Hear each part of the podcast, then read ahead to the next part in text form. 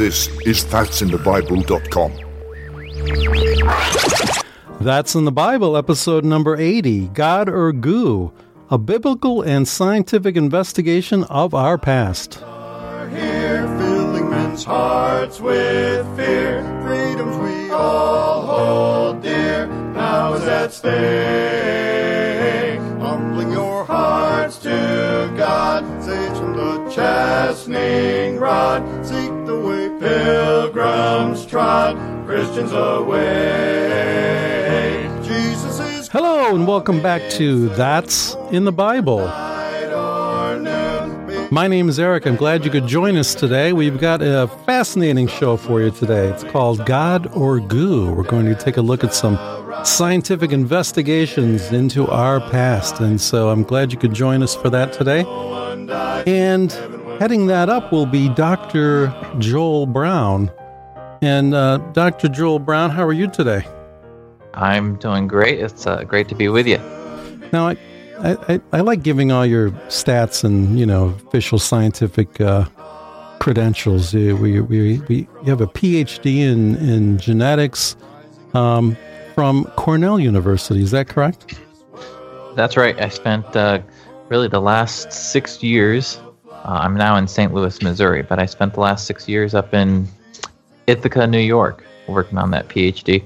It was overall a very uh, rewarding experience. Had a lot, had a great time doing it. I'm glad you could join us. And so, you know, with those credentials, we're not. It's not like uh, fly by night university. Cornell is, uh, you know, pretty well known, pretty well respected as well. Yeah, they and they they do a lot of great research up there. It's they unfortunately just like nearly all big name universities, it's highly secularized, hmm and that just comes with the territory. Well, I'm glad you were able to infiltrate and, uh, you know, get that education along with being a Bible believer. So we're looking forward to the, to the information that you have to bring us today. And speaking of well educated and respected, where do I go next? Matt. Not here. Spe- Speaking of Matthew, Matt, Matt up there in the Arctic in the cold. I should have had the wind sound effect for you, but how are things today? or the polar bear, or some the polar bear attacking somebody, or I don't know. I'm doing good. I'm doing good. Uh, I was thinking about as uh, Joel was saying that that he enjoyed uh, school. I, I I'm total opposite. I hated college. I just have an associates and uh, in uh, radiology technology, and and I enjoy the field. I don't do it anymore. I did it for 11 years as an X-ray technologist, but uh, but I do have a bachelor's in divinity, so that that that I enjoyed. That I enjoyed. So. Um, but uh, yeah, it's good to be here. Now that that associates, you know, when I think of associates, I think of just like a two year degree, but that was that was there was a lot packed into that two plus, right? Because you did summers as well. Yeah, that was in a way a little over three years packed into two, just because, yeah, I mean, we didn't really have much of a summer. Uh, and uh, what we would do is we would uh, do the schooling um, during the nighttime. And because we were right in Sayre, PA, right at the Robert Packer Hospital. And so we would have class classes at nighttime, and then we would um, we would have clinicals in during the day in the morning and so it was a full day. And uh, you know it was it was definitely i would say 10 hours something like that a day. Uh, Hmm. it was a lot. So but but you know it was really good. It came out and was able to um, you know really do a good job at work. And i'm not saying because i have any skill. I'm just saying because i was it was a really good program. So Yeah, amen. even though i hated it. Do, do you have to keep up your certification, or is that something that's going to be hard to do where you're at and up in Alaska?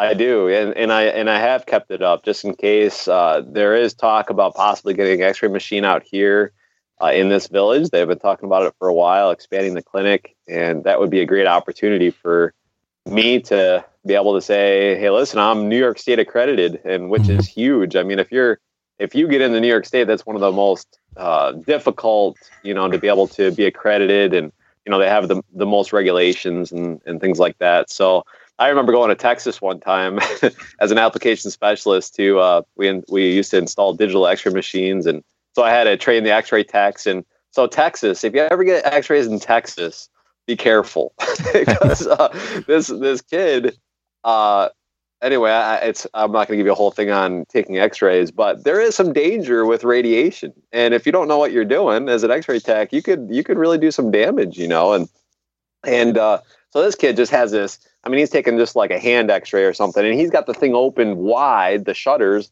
open to like you're taking a whole body X-ray, you know, Wow. a chest X-ray. And I'm like, well, why don't you zoom that down? You know, it's you know the X-rays don't go everywhere, and and he's like, oh, it doesn't matter, it's fine, you know. And so I asked him, I said, well, where did you go to school? And and he said, ah, I've never been to school. Wow. I was just trained for a couple weeks. And I said, wow, I can't believe it. So uh, so anyway, so long story short, uh, it would be great. It'd be great if they get an extra machine out here, but uh, yeah, I've kept that accreditation up. So if it does open up, it'd be another opportunity to be able to just uh, you know be able to be a little bit more of a witness here in the village. Yeah, that'd be a great way to witness the to folks if you know getting getting X-rays, maybe folks that you would normally see, right, or have the opportunity Right. to. Speaking of X-rays, Yeah, tell me tell me if this is maybe a little dangerous. I, I saw, I think it's through Twitter. I, I've been following some folks on Twitter, some Christians and stuff, and one of the things that popped up, I don't think it was from them though, was a um, airport. And it wasn't in the United States, but it was an airport that has that baggage claim thing, and a guy Yeah. the guy started to just to walk through the you know the with a screener thing where they you know you have to raise your arms and all that stuff. And the guy told him you know no go back. We're not you know ready or something it turns out he misunderstood what he said and he he put his uh, bag on the uh, conveyor belt through the where they x-ray that and he sat on that thing and went all the way through and came out the other end wow. now that probably can't be good for you right no, I would say not. but you know, I mean, X-ray machines for humans, that you know, they have uh, things set in place so that uh, you don't get too much. Hopefully, you know, if the X-ray tech's doing it right. But that's the other thing they were saying too is that a lot of the people, I mean, almost everybody um, that like the TSA, they are they go hardly through any um, radiation training. So that's a scary thing. Is and actually that was in the American Registry of Radiologic Technologists, the magazine. I remember many years ago, um, or I think it was ASRT magazine, that they were saying, "Listen, these it's not right that these people um, are." Are taking x-rays and doing other images and things like that without really any knowledge of the dangers of uh, you know x-rays and things Right. like that so so that's uh, you know every time i go through an airport which is you know a, a decent amount uh, i always think boy this is pretty scary So, Yeah. So it looks like we are in a uh, technological, scientific bent here. We started with Dr. Brown, we, we Yeah. you and X-rays, and now we're going to go to Pastor Strobel. Pastor Strobel, do you have any scientific background or anything? Uh, First Timothy six twenty, pretty much And what is that? about uh, avoiding profane and vain babblings and oppositions of science, falsely so called. i'm a Uh, babbler i'm a babbler And Pastor Steve is not here this evening. He is out on assignment in Fredonia, New York. He's uh, catching, I think, um, evangelist Sam Gipp. Is he still considered? He is still an evangelist, right? he is, yes. Yeah. So He hopefully, te- I'm sorry. I was going to say he does teach at a Bible uh, school in Idaho, but he uh, takes meetings as well. So he's still on the road too. Um, i think he's the director there now too isn't he is he the director Yep, yep, he's in charge of it now. he's one of the folks I follow on Twitter. He has the stuff up there every now and then. Um, anything new and exciting happening in Lockport, New York? Um, nope. I mean, it's I guess as far as for me, I could just tell you, you know, I'm saved by the Son of God, Amen.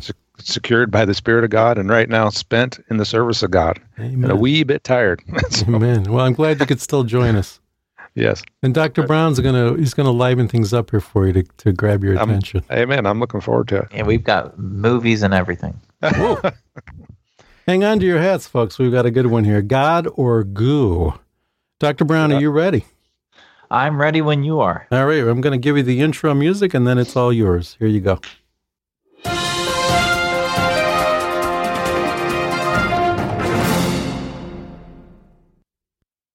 Well, I'd like to open up as we begin this study, just open up with a word of prayer, ask the Lord's blessing as we dive in. Lord, I do thank you for this opportunity that I have to open your word and really just see what you have to say about some of these issues that we come across in life. In this case, uh, a rather big issue. I pray that you would just guide this study, um, help me to say what you want me to say, and accomplish what you want to accomplish through this. And we leave those uh, results up to you. And we pray this all in Jesus' name. Amen. so, the title of our study today God or Goo, a biblical and scientific investigation of our past. There's, I want to cover a lot of ground, so I'm going to try to move quickly, and you may not have a time to turn to the different passages that we go to but I guess you have the advantage of being able to hit pause if you want to. if you're listening to the recording of this, um, turn to those passages or just make notes of them as we go through. So, we are talking about uh, God or Goo, a biblical and scientific investigation of our past, and you can guarantee that one of the main words that's going to come up in this study is that E word, evolution. Now, I I believe that this is one of the biggest issues facing Christians today. And I hope by the end of the study, not just today, but it'll be several parts, uh, you'll have a better grasp at being able to deal with this and face this and perhaps answer questions that come up uh, through, through life. So I want to start off by asking a different question, a completely unrelated question. And in fact, when you hear this question, you're going to wonder where in the world am I going with this? But just trust me, uh, there is a method to the madness. So this has nothing to do with the topic at first. so the question I want to pose Do you believe in aliens? Do you believe in aliens? Now, I know you thought we were talking about uh, God and goo, but I want to start by talking about aliens. Do you believe in aliens?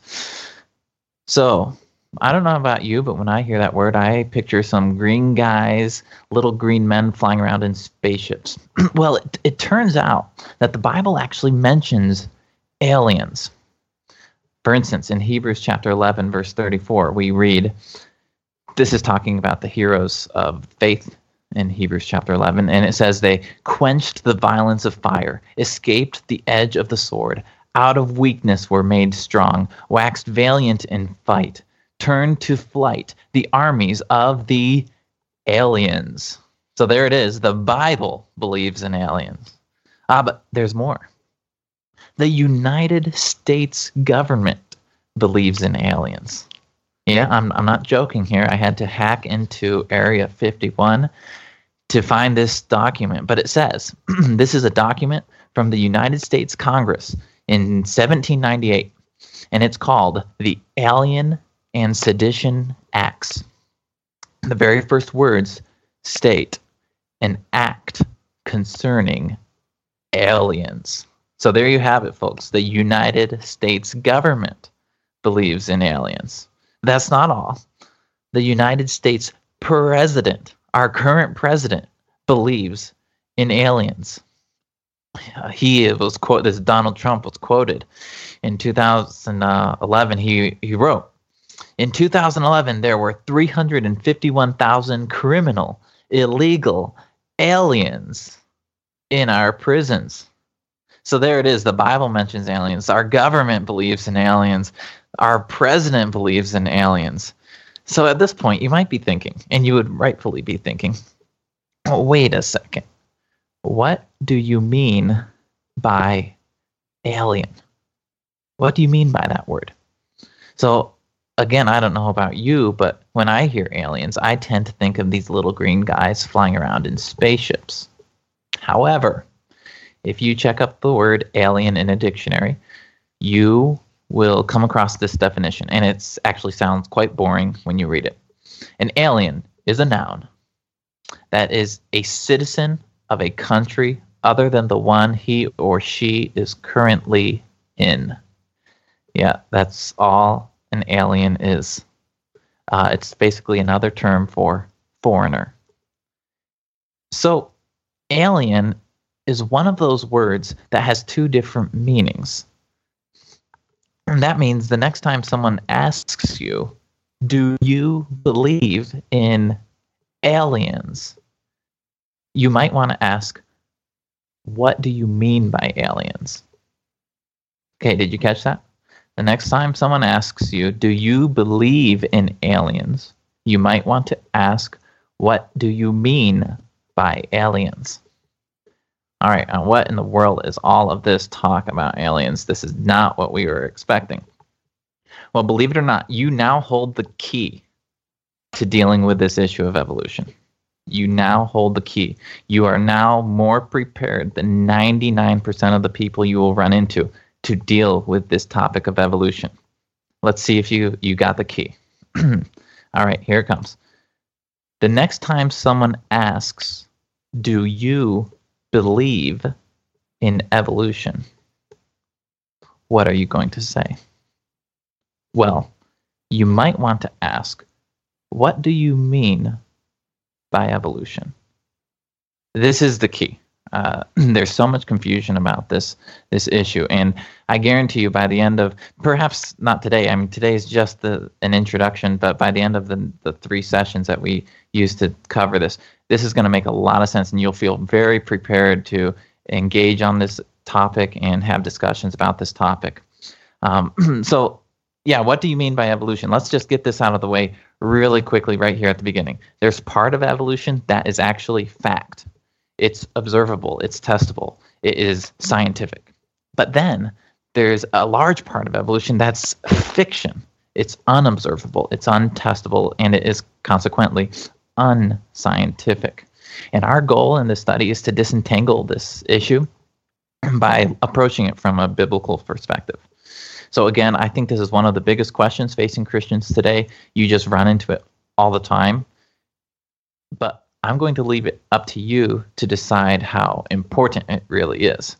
For the time being, it's good enough for me that it's just incredibly interesting. I, I find I really enjoy reading about this topic, learning about this topic, discussing this topic. So, so that's my motivation. It's fun to talk about it, and I'll leave it up to you to decide how important this is for you as a Christian. So, I want to start off um, borrowing from uh, Pastor Strobel what he did a few weeks ago.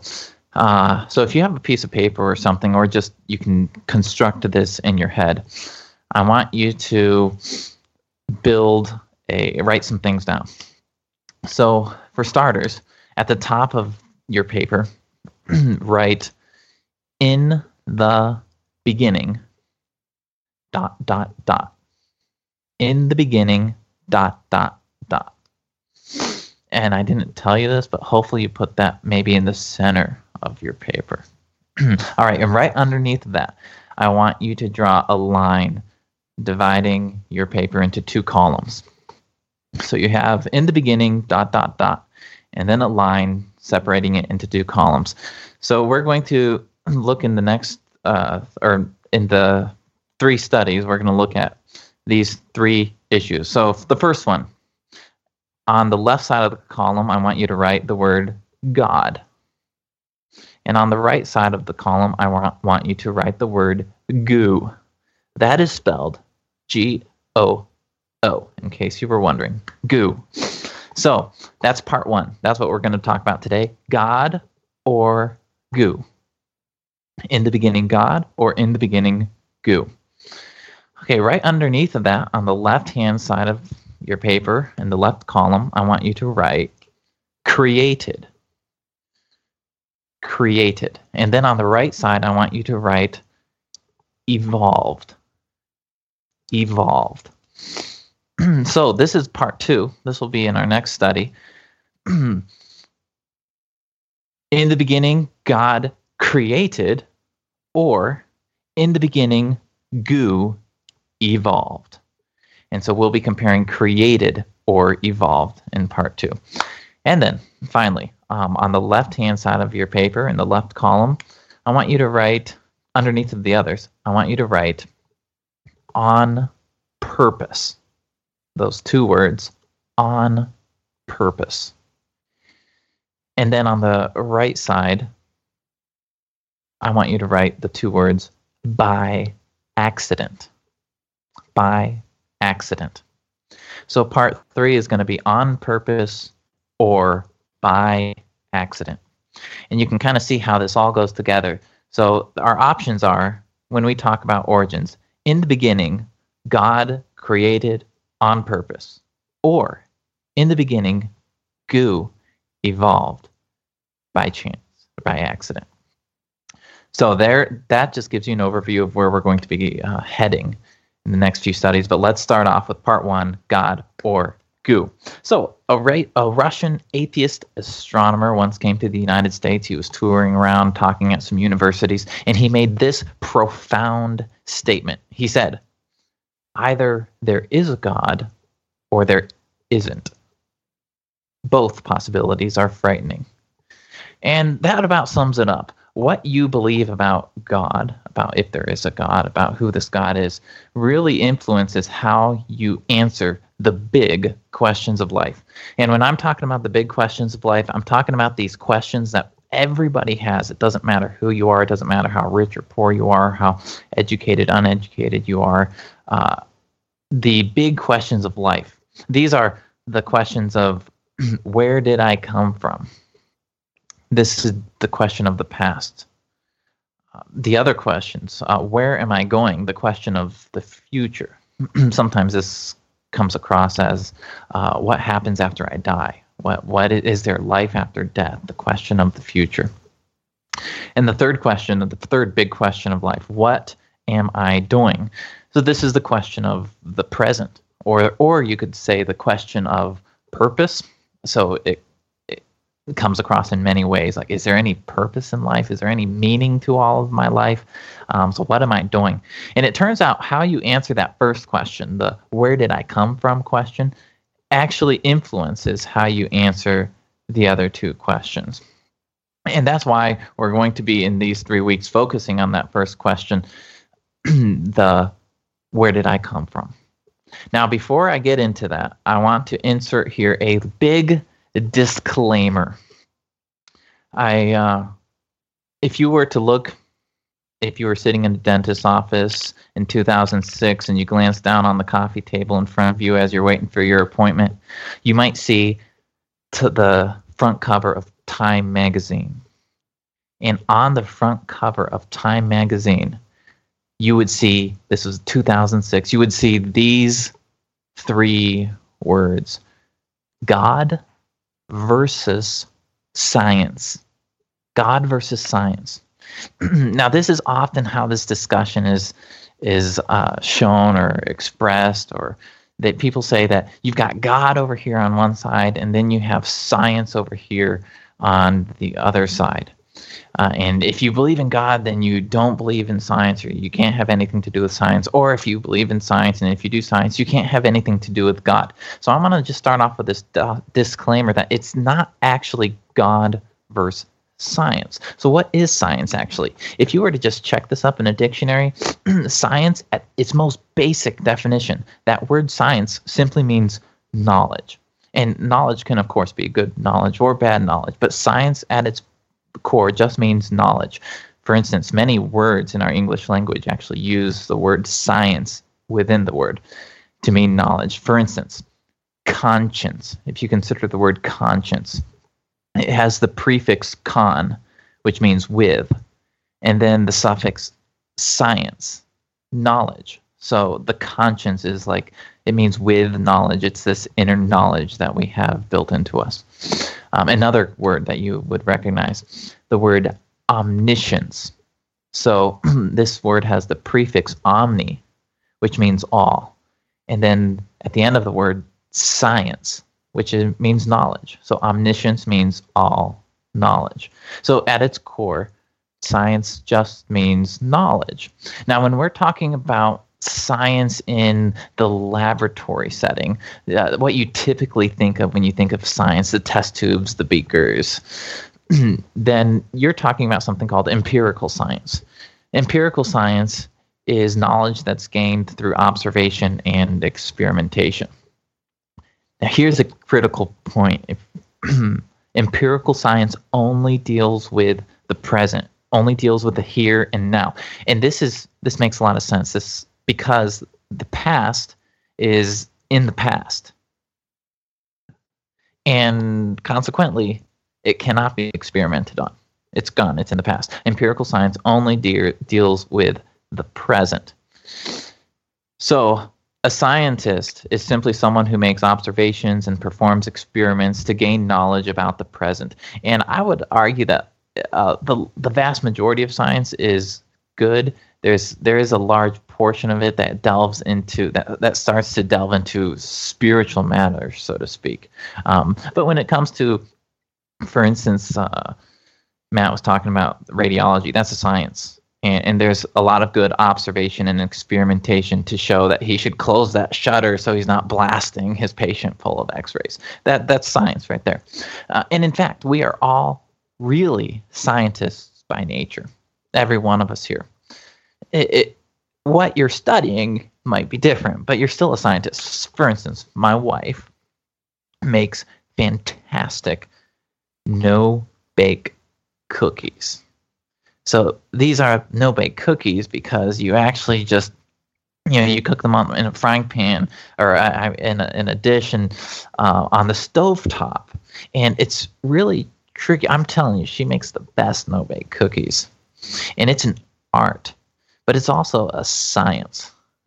you have to uh, bring them to a boil for just the right amount of time. If it's too long, then they harden and the sugar crystallizes and it's kind of nasty and crumbly. If it's too short, then they don't harden properly and they are runny no bake cookies. But she has it down to a science. In fact, you could call her a cookieologist.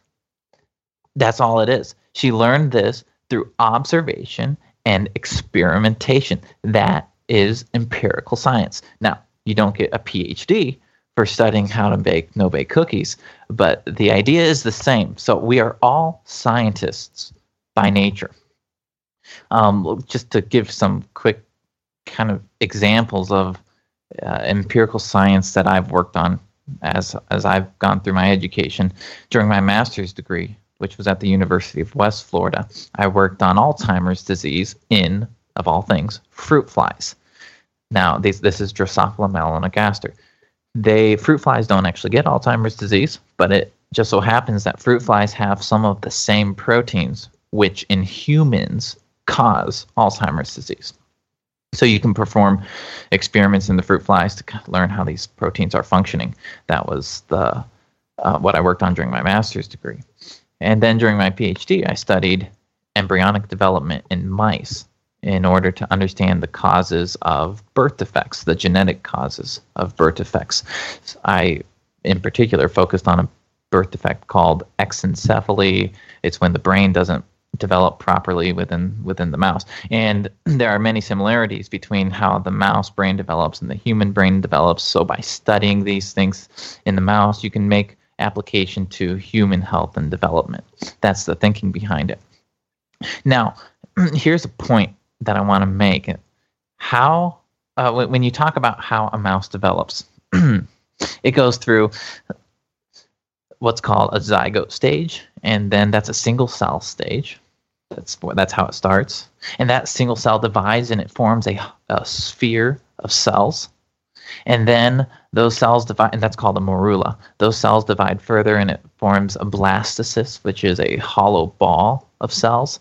And then that blastocyst develops into an embryo, and eventually you have a baby mouse. It takes about 19 to 21 days. It's actually amazing how fast these guys reproduce, which uh, explains some things if you have lots of mice in your house right now. So it goes zygote, morula, blastocyst, embryo, baby mouse. Now, it doesn't matter whether you are a Christian or an atheist. It doesn't matter the mouse develops the same. If you're a Christian and you look under a microscope and you study mouse development, it goes from a zygote to a morula to a blastocyst to an embryo to a baby mouse. If you're an atheist, it goes from a zygote to a morula to a blastocyst to an embryo to a baby mouse. This is empirical science. It's ha- it's something we can observe here and now in the present, and that is what science, empirical science, is great at. However, if we were to ask a different question, if we were to ask the question, where did this system of mouse development come from? this whole big cycle, the, the zygote to morula, where did all of that come from? You see how we just moved the question from the present into the past. We have therefore moved it outside the realm of true laboratory science, of empirical science. We are entering the realm of faith. So, this is exactly the same thing that happens when we try to answer the question, Where did I come from? So, let's do that. Where did I come from? Well, it just so happens that's in the Bible. Uh, let's start. In fact, if you turn to the very first verse of the very first chapter of the very first book of the Bible, you will find these words In the beginning, God.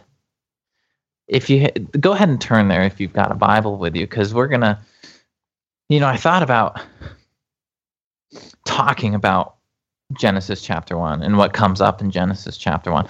But even better, let's just read Genesis chapter one. It's it's not a long chapter. It's a little longer than of a passage than I would typically want to read, but I think for this purpose, um, let's let the Bible speak for itself. We're just going to read Genesis chapter one. I'm not going to make very many comments on it at all. I just want to. We we should start by hearing what the Bible has to say. I'm going to recruit some of the other fellows to help with the reading. So if you guys are there and available um, and you have your Bibles to Genesis chapter 1, let's just start reading through it. Um, take five verses a piece. It'll go around the horn a couple times. I guess I'll start, then we can go Eric, Matt, Pastor Strobel, and then back around the loop. Okay, you guys good? Good. Okay. Sounds good. Here we go. Genesis chapter 1. In the beginning, God created the heaven and the earth, and the earth was without form and void, and darkness was upon the face of the deep, and the Spirit of God moved upon the face of the waters. And God said, Let there be light, and there was light. And God saw the light, that it was good. And God divided the light from the darkness. And God called the light day, and the darkness he called night. And the evening and the morning were the first day. And God said, let there be a firmament in the midst of the waters, and let it divide the waters from the waters. And God made the firmament and divided the waters which were under the firmament from the waters which were above the firmament, and it was so. And God called the firmament heaven, and the evening and the morning were the second day. And God said, Let the waters under the heaven be gathered together unto one place, and let the dry land appear. And it was so. And God called the dry land earth, and the gathering together of the waters called he seas. And God saw that it was good. And God said, Let the earth bring forth grass, and herb yielding seed, and the fruit tree yielding fruit after his kind, whose seed is in itself upon the earth. And it was so. And the earth brought forth grass, and herb yielding seed after his kind, and the tree yielding fruit, whose seed was in itself after his kind. And God saw that it was good. And the evening and the morning were the third day. And God said, Let there be lights in the firmament of the heaven to divide the day from the night, and let them be for signs and for seasons and for days and years, and let them be for lights in the firmament of the heaven to give light upon the earth. And it was so. And God made two great lights, the greater light to rule the day, and the lesser light to rule the night. He made the stars also. And God set them in the firmament of the heaven to give light upon the earth, and to rule over the day and over the night, and to divide the light from the darkness. And God saw that it was good. And the evening and the morning were the fourth day. And God said, Let the waters bring forth abundantly the moving creature that hath life, and fowl that may fly above the earth in the open firmament of heaven. And God created great whales and every living creature that moveth, which the waters brought forth abundantly after their kind, and every winged fowl after his kind. And God saw that it was good. And God blessed them and blessed them, saying, Be fruitful and multiply and fill the waters and the seas, and let the fowl multiply in the earth. And the evening and the morning were the fifth day. And God said, Let the earth bring forth the living creature after his kind, cattle and creeping things, and beasts of the earth after his kind. And it was so. And God made the beasts of the earth after his kind, and cattle after his kind, and, af- and everything that creepeth upon the earth after his kind. And God saw that it was good. And God said, Let us make man in our image after our likeness, And let them have dominion over the fish of the sea, and over the fowl of the air, and over the cattle, and over all the earth, and over every creeping thing that creepeth upon the earth. So God created man in his own image. In the image of God created he him. Male and female created he them. And God blessed them, and God said unto them, Be fruitful and multiply, and replenish the earth, and subdue it, and have dominion over the fish of the sea, and over the fowl of the air, and over every living thing that moveth upon the earth. And God said, Behold, I have given you every herb bearing seed, which is upon the face of all the earth, and every tree, in the which is the fruit of a tree yielding seed. To you it shall be for meat. And to every beast of the earth, and to every fowl of the air, and to everything that creepeth upon the earth, wherein there is life, I have given every green herb for meat. And it was so. And God saw everything that he had made, and behold, it was very good. And the evening and the morning were the sixth day. All right, thank you. So, again, I'm not going to try to expound on this or improve on this or try to uh, make it better in any sort of way. I think it's fantastic how God, in the very first chapter of the Bible, answers this question where did we come from? And he does it simply with in the beginning, God created. And he saw fit to even give us some details about how that worked. Um, you read this chapter, and it, it, if you just read this chapter and were to summarize what had happened, you would come up with, well, God made everything in six days. That's that's clearly what's happened here. The Bible is a history book, and so there, there's so much more here in the Bible. If you read further, which we're not going to take time to do here and now, but you run into genealogies, and the Bible gives some very precise lengths of times for how long certain people lived and how long their generations were. And you can go through the Bible on your own and add these up and keep track of some years and some dates and what you would come up with if you were just looking straight at the Bible, taking God's word for it, you would say that God made everything in six days, about six to 10,000 years ago, something on the order of thousands of years ago. So, in case you missed it, though, in Genesis chapter 1, this is peppered throughout the entire Bible. If you look at the next book, Exodus 20:11, it says, "For in 6 days the Lord made heaven and earth, the sea, and all that in them is, and rested the seventh day. Wherefore the Lord blessed the Sabbath day and hallowed it.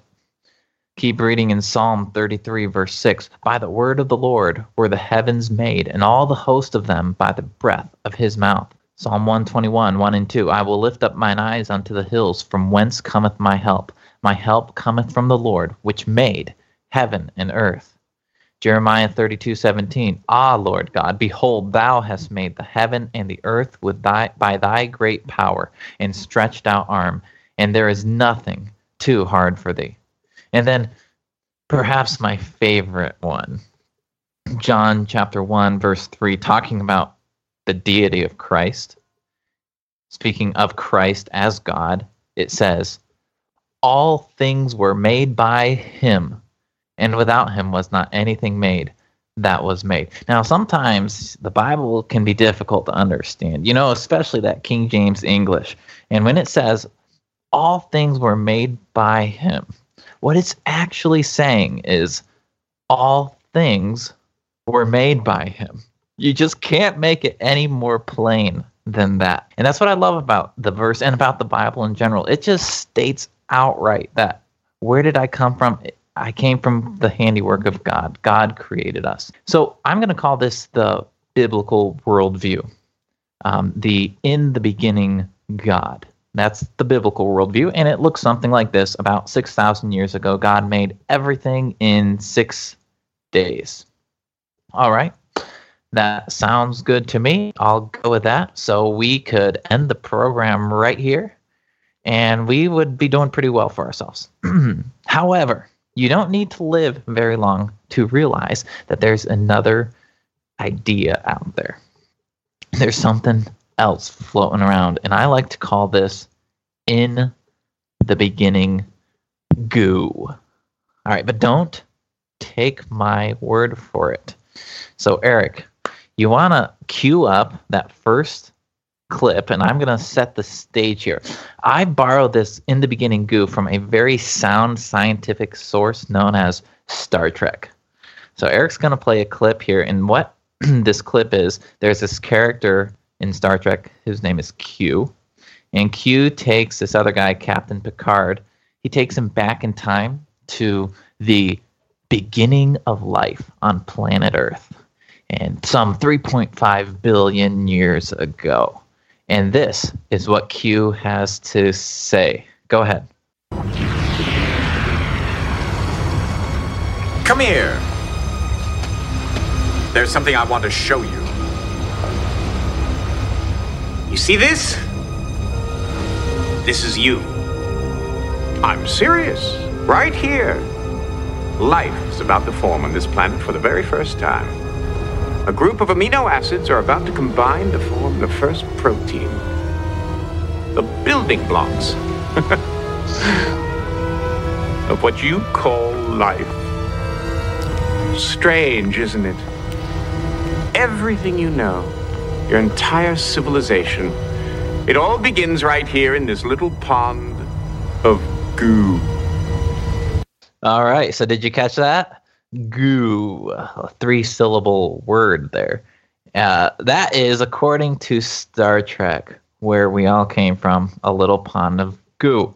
Now, let's look at a slightly more quote unquote scientific source. Uh, you just hear this is a science blog, Live Science, and they say, quote, life on Earth first bloomed around 3.7 billion years ago when chemical compounds in a primordial soup, also known as goo, somehow sparked into life, scientists suspect. So, what you're seeing here is the other worldview, which I'm going to call the evolutionary worldview. And to summarize it, it looks something like this. About 14.5 billion with a B years ago, the universe exploded into existence from absolutely nothing. By the way, that's that's actually what they say, from absolutely nothing. So, in fact, I should be calling this in the beginning nothing, but that doesn't roll off the tongue quite as nicely. So, we're sticking with in the beginning goo. So, about 14.5 billion years ago, the universe exploded into existence from absolutely nothing. About 4.6 billion years ago, the Earth formed. About 3 billion years ago, the earliest life forms appeared on Earth. That was the goo part of the Star Trek.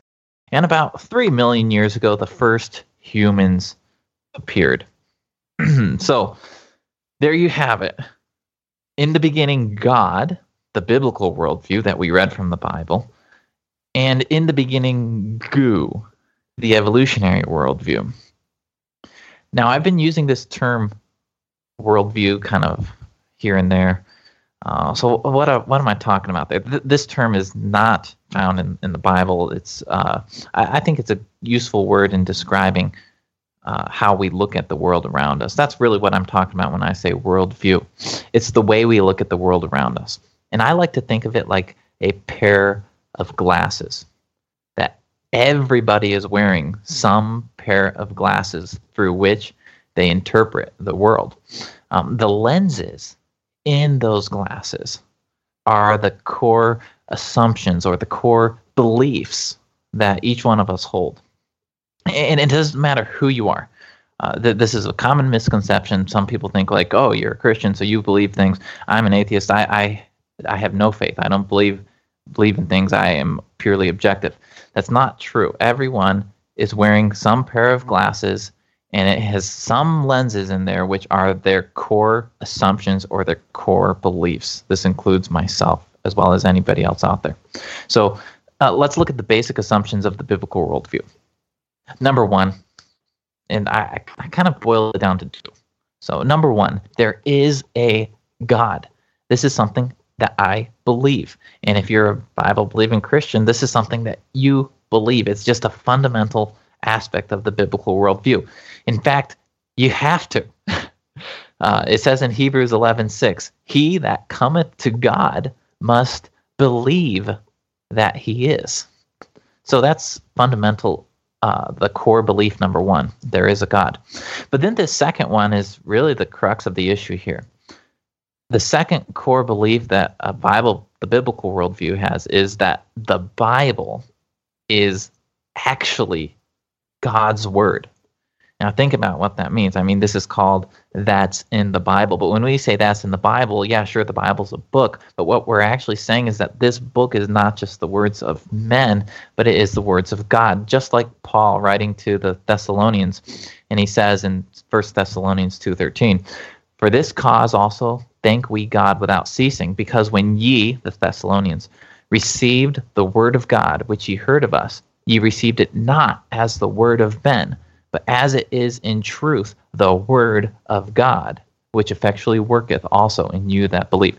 And I believe this is the central issue in the world today. And I believe this is the central issue throughout human history. In fact, going all the way back to the Garden of Eden. Do you remember when the serpent, uh, the, the Satan, through the serpent, approaches Eve? Do you remember the first words out of the serpent's mouth? It says there in Genesis 3 1 Now the serpent was more subtle than any beast of the field which the Lord had made. And he said unto the woman, first words here, says, Yea, hath God said, You shall not eat of every tree of the garden? Question mark. So the very first word out of Satan's mouth was a question, trying to cause Eve to doubt God's word. This has been the central issue throughout human history. Uh, and he, of course, the goal for the devil is not to uh, get us just to doubt God's word, but just like with Eve, he wants us to deny God's word. So in Genesis 3 4, the serpent said unto the woman, Ye shall not surely die. So now he's moved from causing her to doubt to causing her to deny, to try to deny God's word. And then ultimately, the devil was able to get her to disobey God's word. And it says in Genesis 3 6, and when the woman saw that the tree was good for food, and that it was pleasant to the eyes, and a tree to be desired to make one wise, she took of the fruit thereof and did eat, thereby disobeying God's word. So God's word has been the central issue throughout human history. And in fact, if you're here today and you're saved, you got saved by believing the Bible. I got saved by believing God's word, the Bible. so, okay, if you guys want to turn your mics back on, I'm going to give you, I'm, I want you guys to fill in the blank, and all you listeners, you know, fill in this blank to help drive home this point. 1 Corinthians 15, 3 and 4. For I delivered unto you, first of all, that which I also received how that Christ died for our sins according to the scriptures. Bingo. And that he was buried and that he rose again the third day according to the scriptures. scriptures. Scriptures. So so there you have it.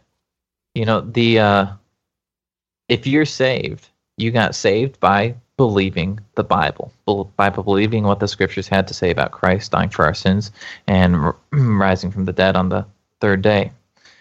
So when we look through these, when we use these assumptions, these beliefs that there is a God and that the Bible is, is God's word, and we look through those lenses, we come up with the answer in the beginning, God.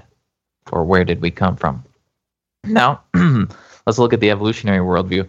And this is where, uh, so I boiled the evolutionary world down, worldview down to one basic core belief, one basic core assumption that they're making. And this is a $10 word. It's the only big word I'm going to throw out there, but it is naturalism. So, this one basic assumption or the basic belief of the evolutionary worldview is naturalism. Or you could say uh, materialism. That would be a pretty good synonym for it as well. But naturalism, again, if you were to just look this up in the dictionary, it's a noun. It's a system of thought that rejects all spiritual and supernatural explanations of the world. Translation Naturalism means no God allowed. So don't take my word for it. Here is a quote from Richard Dickerson. He's a, an evolutionist, a scientist. And he says, quote, Science fundamentally is a game. It is a game with one overriding and defining rule. Rule number one let us see how far and to what extent we can explain the behavior of the physical and material universe in terms of purely physical and material causes without invoking the supernatural. Translation No God allowed. This is the fundamental assumption behind the evolutionary worldview. Now, this poses a little bit of a problem. think think of a painting, um, a famous painting. Let's say the uh, the Mona Lisa. All right. Suppose you were asked to explain the origin of the Mona Lisa, but here's the one rule: no painter allowed you have to explain the origin of the Mona Lisa with no painter allowed. Now, if you were creative enough and you thought hard enough and long enough, you would probably be able to come up with some elaborate explanation of how the right pigments came at the right time and sprinkled in the right places on this canvas and and and brought together this painting of the Mona Lisa. You could come up with something but it wouldn't actually be true because, in fact, the Mona Lisa had a painter. It was painted by Leonardo da Vinci. So you see a painting, you know there must be a painter. This is pretty basic and straightforward. The problem with the evolutionary worldview is, is they've excluded the possibility of there being a God. Let me show this to you. I'm going to show you some real life examples of the glasses that evolutionists are wearing when they're interpreting the world around them. Um, so for the purposes of this exercise, we're going to look at the question of how did the first life forms arise on planet Earth. we'll be looking at this more in week two, but just for the purposes of seeing the worldview glasses that evolutionists are wearing, um, this is the question we're going to look at. And I'm going to read some quotes from different biology textbooks. I, I like to collect biology textbooks in high school and college, and uh, I also have a, a video clip here of course, it won't be a video if you're listening, but um, you'll you'll see what I'm going for. As we're reading these and listening to them, I want you to look for keywords that indicate the worldview. Look for words like had to or must have. This is indicating that these people don't know how, but based on their worldview, it had to happen this way. Here we go. So let's see. This first quote I got here. This is from uh, a, bio- a high school biology textbook, The Unity and Diversity of Life, published in 1992. And it says, just a simple quote here, speaking of the origins of life, the first self replicating systems must have emerged in this organic soup. Did you see that? The must have. Now, wait a second. I have another idea. Maybe they were created. Ah, ah, ah. No God allowed. So do you see the glasses? Oh, let's look at another one. I think this one is, uh, I think this is also a high school textbook. It's a biology textbook published in 2014. so I'm reading along through here, and it says most scientists study the origin of life by assuming that it originated from non living matter on Earth. But, now let me tell you, when I was reading this and I got to this statement, and they said, but for a moment I thought, no way, are they actually going to um, give the possibility that it was created? so let's see what they say. Most scientists study the origin of life by assuming that it originated from non living matter on Earth. But some scientists consider a possible extraterrestrial origin of life. Here come the aliens again. Uh, but catch this this is the important part of the quote. They want to make sure they cover all their bases. Quote, nonetheless, even if a living organism arrived from space, life would still have had to arise from non living matter in a similar way on the organism's home planet. Uh, wait a second. I have another idea. Maybe life was created here on planet Earth. Uh uh uh. No God allowed. Do you see the glasses that they're wearing? So this next one is a clip Um, so you'll hear the audio of this interview. This this comes from a documentary produced by Ben Stein called Expelled, and it's an interview between Ben Stein and Richard Dawkins. Now, Richard Dawkins is not a creationist, to say the least. He is, in fact, the I would say he's the leading atheist uh, apostle. Um, they have their apostles as well. He's he's one of the leading atheist apostles, very well known, uh, and he is Ben Stein is interviewing him about the origin of life. So go ahead, Eric.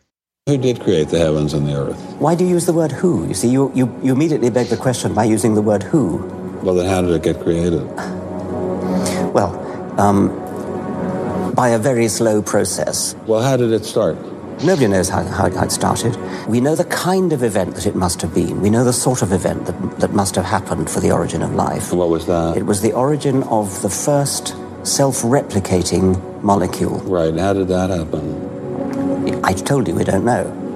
So you have no idea how it started? No, no. Nor, nor, nor has anybody. Nor has anyone else. Okay, so so there's a lot in there. uh, but what I want you to focus on, you notice how at the end he says he has no idea how it started. Nobody does. But the quote I want to pull out is you hear him when he said, We know, despite not knowing how it started, and that nobody knows how it started, we know the kind of event it must have been we know the sort of event that must have happened. Uh, speaking purely of this naturalistic worldview. So, do you see the glasses there? And you might raise your hand and say, "Oh, wait, I I have another possibility that you haven't considered. What if it was created by God?" No, God allowed. That is the fundamental faith claim of the evolutionary worldview is naturalism. That all things arose with no God allowed. But again, don't take my word for it. I want to read one more quote here, and it's just amazing. this is from Richard Lewontin. A, uh, he was a Harvard evolutionary biologist, mathematician, and geneticist. He is now retired. He's still alive, but he's um, I think he's 90 now, so he, he's no longer active in, in science. But this is a quote he made. And he says, Our willingness to accept scientific claims that are against common sense is the key to an understanding of the real struggle between science and the supernatural. We take the side of science in spite of the patent absurdity of some of its constructs, in spite of its failure to fulfill many of its extravagant promises of health and life, in spite of the tolerance of the scientific community for unsubstantiated just so stories. Because we have a prior commitment, a commitment to materialism. Moreover, that materialism is absolute, for we cannot allow a divine foot in the door. Well, he said it better than I could. And this is exactly what you're dealing with when you're dealing with the evolutionary worldview. It's not that these people have approached this objectively and said, "Okay, let's let's see what the evidence says." These people have a belief. They have it's almost like a religion. They have a faith, and their core belief is this naturalism that there's no God allowed. So there you have it. We have the biblical worldview. In the beginning, God. In the evolutionary worldview, in the beginning, goo. And as we wrap out up here, I need to, I mean, we just need to face the fact and s- come out and state it. Things that are different are not the same. We have the biblical worldview and the evolutionary worldview. The biblical world, worldview in Genesis 1 talks about the earth being formed first, and then God creates the sun and the stars. In the evolutionary worldview, the sun and the stars are come to be before the earth. In the biblical worldview, oceans before land in the evolutionary worldview, land before oceans, biblical worldview, plants before the sun, evolutionary worldview, the sun before the plants, biblical worldview, life started on land, plants being the first, evolutionary worldview, life started at sea, marine creatures first, biblical worldview, birds before land animals, evolutionary worldview, land animals evolved into birds, biblical worldview, a short time period. We're talking thousands of years. Evolutionary worldview. a long time period. We're talking millions and billions of years. And then, most important, well, these last two are real critical. The biblical worldview man brought death into the world. We're told in Romans that, wherefore, as by one man sin entered into the world, and death by sin, so then death passed upon all men, for that all have sinned. So, in the biblical worldview, man brought death into the world. In the evolutionary worldview, death brought man into the world. That's how evolution works. The weaker die off. Death brought man into the world. In the biblical worldview, God created man. In the evolutionary worldview, man created God. And look, things that are different are not the same. And unfortunately, a funny thing happens whenever the Word of God does not match the Word of man. Guess which one Christians try to change? They always try to change and correct and update and improve on the Word of God. so, uh, let me show you an example of that. Here's a quote from Crawford Toy. Uh, you don't really have to know who he is. I don't really know who he is, except that he was he, lived uh, over a century ago, and he was kind of a theological bigwig. He taught at the Southern Baptist Theological Seminary until he was dismissed for some of his views on Scripture. And this is what Crawford Toy says: "Quote: The Bible intends to teach a plain six-day creation. The Bible is simply in error at that point." End quote. Well, that's it. And so, so here's a guy who you know claimed to believe in the Bible, and he says, "Yeah, the Bible meant to teach that God created everything in six days." I agree with that. And his solution is, well, the Bible's just wrong about that. here's another example. Uh, this is from a, a newspaper clipping uh, from Maine, the state of Maine, uh, and the heading of the article is "Churches Preparing for Evolution Sunday." So, uh, Pastor Strobel, I don't know if you want to incorporate Evolution Sunday into your next uh, upcoming services, but here's some options for you. And it says more than 400 congregations of different Christian denominations will also mark the occasion by participating in Evolution Sunday, a day to discuss and celebrate the compatibility of religion and science. More than 10,000 clergy members have signed the letter, which states in part that we believe the theory of evolution is a foundational scientific truth, one that has stood up to rigorous scrutiny. Now, come on. You got to think here. Uh, here we have God's word, we have the Bible, and Christians just falling over themselves to toss out God's word in exchange for man's word. Now, wait a minute. If uh, I'd like to use a quote from Jesus Christ. It's a very thought provoking question that Jesus asked. He says in John chapter 3, verse 12, Jesus speaking here, If I have told you earthly things, and ye believe not, how shall ye believe me if I tell you of heavenly things? Well, that's a really good question. So you're telling me that you believe in a God that you've never seen, who came to earth as a man that you've never seen, to die on a cross that you've never seen, to save you from a hell that you've never seen, and take you to a heaven that you've never seen. And that same God tells us how he made the world that we can see, and we don't believe him. You know, it just doesn't make sense to me. The, the way how quickly Christians just throw the Bible aside and adopt the latest theory coming down the pike. So, just for once, just for once, we're going to do this the other way around. If there's a difference between God's word and man's word, then maybe there's something wrong with man's word. And so, our goal in the next several sessions, I don't know if the, we'll actually have these consecutive, but we'll drop them in as, as appropriate, is to look at this in some detail and, and to take a, a serious look at the issue. So, starting today was God or goo really just an introduction to the topic. The next one is created or evolved.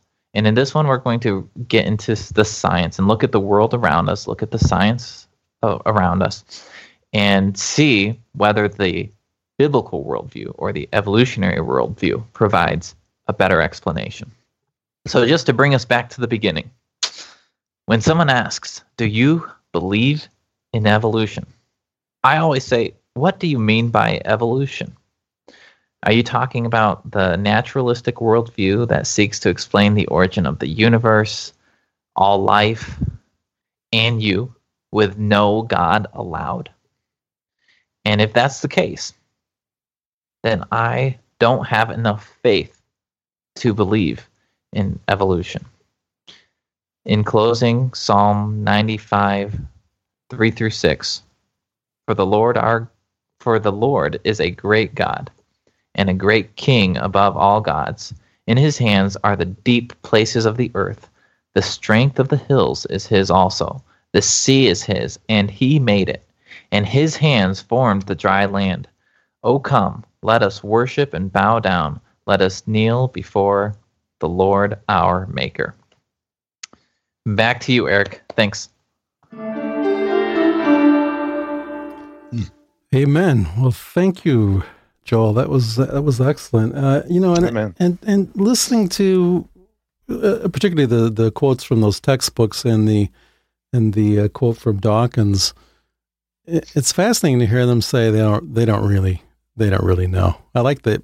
I I think it's interesting. They also say, well, nobody can know, but they say they don't know, and but yet they still believe it somehow happened, which leads me to, to think that uh, there is a lot of faith going on here that they don't like to admit to, right? And oh yeah. and it, it it smacks of a, a religion to me, you know. When you talk about that worldview of, of faith, which they don't really have the answers for and can't prove anything, you know, it's I don't I don't I see a lot more proof for the Bible and Christianity than I do, you know, billions of years ago something came from nothing. It's just I, I don't have that kind of faith. Yeah, good way to put it there, Eric. So what do you guys think? Amen. I I guess I should chime in and say, um, if we do have any kind of an evolution Sunday, it's going to be an anti-evolution Sunday. so now, now I might be thinking about that. I, I want to expand on one point that uh, Brother Joel emphasized in Genesis one one, and he he hit this uh, a couple times in succession. But uh, it, it had to do with how that God answered the question of where we came from right in the beginning of the Bible, and I think that is um, key as well. I mean, that's where he starts, hits the ground running. Uh, in the beginning, God created the heaven and the earth. The the word Genesis, that's in Genesis 1 1. And the word Genesis means the origin of something. And of course, that's something you can look up for yourself as well. It's not something that uh, me as a preacher, I'm just making up and throwing out. Um, that's what that book is about in the Bible. It's showing you where we came from and how things got started. Now, I want you to think about this. Um, he talked about how that's right there in the first verse of the first chapter of the first book of the Bible. so think about this. Uh, we're talking about the universe. And if you want to know where the universe came from, all you need to do is look at the uni verse. Mhm. Uni means one, like unicycle, um, one wheel, a one wheel thing that you try to ride on. So to find out the origin of the universe, look at the universe. English is an interesting language. The Bible's an interesting book. Amen. Uni one, the the one verse, the first verse, the first verse, the first chapter, the first book in the Bible. That's the universe, Genesis one one. Mhm. Amen. That, and there it is. That's how the universe got here. It's a strange thing. We call the we call the individual little parts of the Bible that we divide it up into. We divide them up. The smallest part is in those verses, and so there. That's just kind of an interesting thing. The Lord has allowed to be incorporated into the Amen. English uh, language. Uh, interestingly enough, on visitation Saturday, I came in, across a young lady, a girl maybe in her late teens, early twenties, and um, you know, right away uh, gave her a track which she originally took, um, and explained to me that she was a Satanist and her roommate was Wiccan. And so I, I was very kind with her, and you know, kind of just tried to draw out my salt there, and and we got talking about the origin of the universe, and um, I I illustrated it like I often do, uh, saying, you know, you take this apartment building that we're in right here, And uh, you look at it and you know that this thing could not have just accidentally blown up and been here or just accidentally happened. And she said, no, no, there had to be a builder. So I, of course, apply that to the design in the natural world, pointing to a designer and a, and a builder behind it. And then she gave her uh, thoughts on how it got here. And, and she was very emphatic. And, and she said the way it got here was, and I quote, a rock flew into the sun. so, I, so I said, where did the sun come from? I, I, I, could have said, where did the rock come from as well? but but she spiraled from there, uh, went on into a rant and um, wound up setting the track down in front of her door, and, and, and that ended it. And I, I, I was just hoping we could engage in a you know intelligent conversation, but uh, she just she she kind of lost it. But in retrospect, I find it interesting that the two things she pulled out was a rock and and the and the sun both of these things are things that the Bible uses in reference to Jesus Christ. And I think I think unwittingly, you know, the Lord puts it in our in our subconscious in, in our being, you know, that He is there. I mean, because mm-hmm. He is. But Jesus is called the Son, capital S U N, in this place, Malachi 4 2. says, But unto you that fear my name shall the Son of righteousness arise with healing in his wings. And of course, Peter refers to him as a stone of stumbling and a rock of offense. And yeah. Paul refers to him as that spiritual rock that followed him, and that rock was Christ. And God the Father also is referred to as the rock in a number of places. Uh, for example, Deuteronomy 32 4, He is the rock, His work is perfect, for all His ways are judgment, a God of truth, and without iniquity, just and right is He. And uh, it is it's it's good to know Him. Amen. Amen. the Bible, among other things, is called the truth. Amen. And that's where you'll find it, right in the book. Man. Yeah, it was a great study. You know, this is this is something that's really interested me for a long time, and um, you know, I remember when I graduated college, uh, like I said before, as an X-ray technologist, you know, we got into anatomy and physiology and things like that in college, and you really, really got to know a lot about um, different sciences and things like that. And and I think the sad thing is today is we of course know the God of this world, Second Corinthians four four, uh, has blinded the minds, uh, uh, you know, of all the people on this earth that are lost. They're they're blinded, and He is the God of this world, the devil. And so you look at the television shows, um, the news media, the radio stations, the magazines, the newspapers, the colleges. They're all pretty much owned and manipulated by the devil. And I remember when I graduated college and I, I started working as an X-ray technologist. I remember a young kid. He was in his young 20s, just graduated X-ray college too, and uh, started working. And I'd already been working for a couple years. Anyway, he he came and uh, you know he wasn't saved. And I remember having a conversation with one time, and he said, "Wait a minute, you you, you don't believe in evolution?"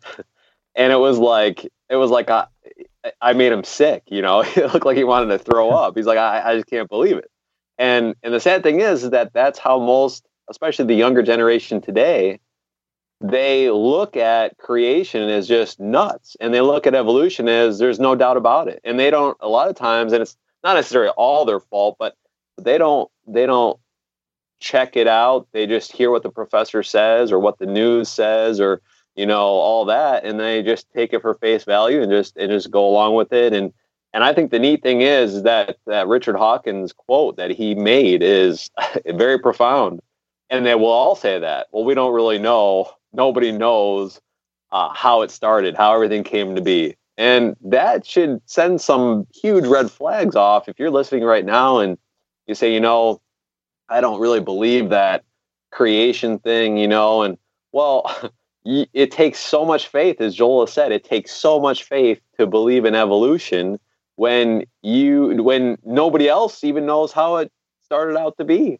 And I have a couple quotes by um, there were some leading evolutionists back in the day. Uh, this guy is uh, Sir Arthur Keith. He said this: "Evolution is unproved and unprovable. Unprovable. We believe it only because the only alternative is special creation, and that is unthinkable." And then we've got uh, Sir uh, Julian Huxley. You can look him up. He was a he was a big guy there, but in a in a uh, uh, television interview he did for the scientific community. Uh, it said right here, he said this I suppose the reason why we left at the origin of species, of course, that's um, Darwin and all that, his book, was that the idea of God interfered with our sexual mores. Uh, so so he I can't I can't believe that he actually admitted that. but the reason why they left that, okay, yeah, let's go for evolution rather than creation, creationism, is because they didn't want to think that there's a God they're accountable to. And I think a lot of times that that comes down to the fact of if if there is a God that did create all of us, then we're like Joel said at the end there, we're accountable to him. And we're accountable our sin, we're accountable to that. And you know, I've heard um, you know, a lot of people say, well, you know, if you're a creationist, you you know, and you're not an evolutionist, you can't really do anything good for the scientific community. Um, listen, look at Joel. I mean, he's he's got uh, you know a doctorate going on for I believe you said uh, postdoctorate, and and there's so many scientists, there's so many doctors that are that do believe in creationism. It's just like I said though, the television, radio stations, magazines, uh, they pretty much silence you from from getting out and saying that. And you know, I remember when I was talking to this uh, young gentleman um, weeks and weeks and weeks that we were working together, he started to change his mind of thinking. He he didn't get saved. Hopefully, he got saved by now. I haven't been in contact with him, but I started to show him out of the Bible what God says, and then I started to put some things just every once in a while. I would say, you know, what evolutionists say about those rock layers, you know, about the geological columns and everything. I said, have you ever searched that out? And he said, well, what do you mean? And I said, well, did you know that there's uh, fossilized trees between more than one layer of those supposed, you know, thousands of years in between. and he said, Are you serious? I said, Yeah, I can show you some pictures of it. And so we started going through stuff like that. And I said, See, that would totally disprove evolution, but you're not told that in school. You're not told that on TV, you know. And, and uh, so, anyway, I think the big thing is, is that the only people that really get a voice today is those that are anti God. And so, if anybody's listening today, um, again, I'm I'm you know big into X-ray and all that. The the MRI, the inventor of the MRI machine. Okay, you say, well, what creationists have ever eh, done anything real good for you know the scientific community? I'll give you I'll give you one out of many. Uh, the inventor of the MRI machine was a creationist. Uh, if you've ever had an MRI or have heard of somebody having an MRI, MRIs are so important in the medical field today in the scientific community and the inventor of that was not an evolutionist, he was a creationist. And he believed in God. He believed that God created him. He believed he was accountable to God. And uh, so that just shows you right there that uh, it's not just dumb, stupid, ignorant people that believe in creationism, that believe in God. Uh, it's rational, um, educated inventors and scientists that believe in God as well. So I just want to put that in there that, listen, uh, God will give you strong delusion if you want to believe a lie and go after, you know, believing that there is no God, He didn't create you. He'll let you go ahead and do it, uh, but you're still accountable to Him. So I hope if you're if you're on the fence, you're listening to this. I hope you'll pray the Lord and say, Lord, would you show me the truth? I want to have a right heart, and if you are true, show me in the Word of God. Amen. I like the way the Bible opens up to it. I mean, you know, a lot of books they they start slow and they build up the, the Bible just verse one right out of the gate. In the beginning, God created the heavens and the earth. I mean, you know, there's there's no uh, if, ands, or buts. Um, you know that, and I think that so-called scientists and uh, folks that take a look at that, they they choke on that very first verse right right at the beginning. The other thing I wanted to ask, uh, I think Matt, did you bring up Origin of Species by Darwin, or is that you, I did, Joel? Yep. Do you know what the full title of that book is? Uh, I I forgot it now, but it's pretty crazy. oh, and the it's something racial, isn't it? Yeah, it's on the origin of species by means of natural selection or the preservation preservation of favored races in the struggle for life. And there's some folks that that took that to heart, and Adolf Hitler was one of them. You know, that believed that the Jews were subhuman species and that the Aryan race blonde, blue, you know, blue eyed. They were the ones that were to inherit the earth. You know, you follow those those those beliefs out. It's uh, it's frightening. Well, stay tuned because uh, you know that that third part, which is the um, on purpose Mhm. or by accident. So that's sort of where I'm going to be going with that is how when you believe that you were created on purpose by God versus when you believe you were just an accident, Yeah. um, that how that affects the the world around us. And there's many examples like you alluded to. Amen. Well, Joel, again, thanks for bringing that uh, and looking forward to parts two and parts three as well. And uh, do appreciate it. Amen. All right, the music's playing, which means we're on our way out. Hopefully, uh, Pastor Stephen Bear will be able to join us and give us an update on how the preaching was in Fredonia, New York. And Lord willing, we'll see you guys again real soon. Take care, guys. Saves from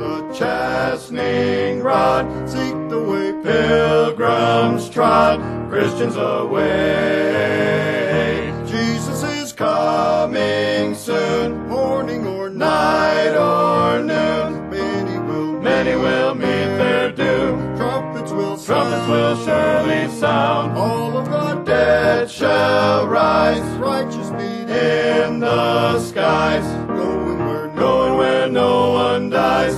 Heavenward bound.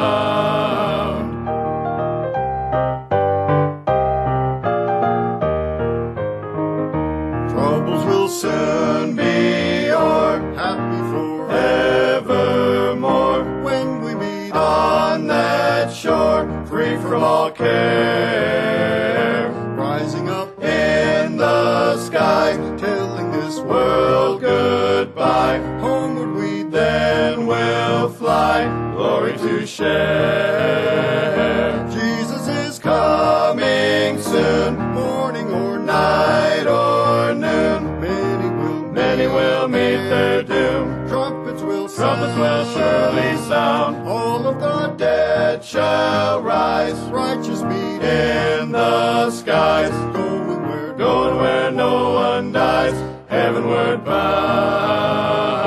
Jesus is coming soon, morning or night or noon. Many will, many will meet their doom. Trumpets will, trumpets will surely sound. All of the dead shall rise. Righteous meet in the skies. Going where, going where no one dies. Heavenward.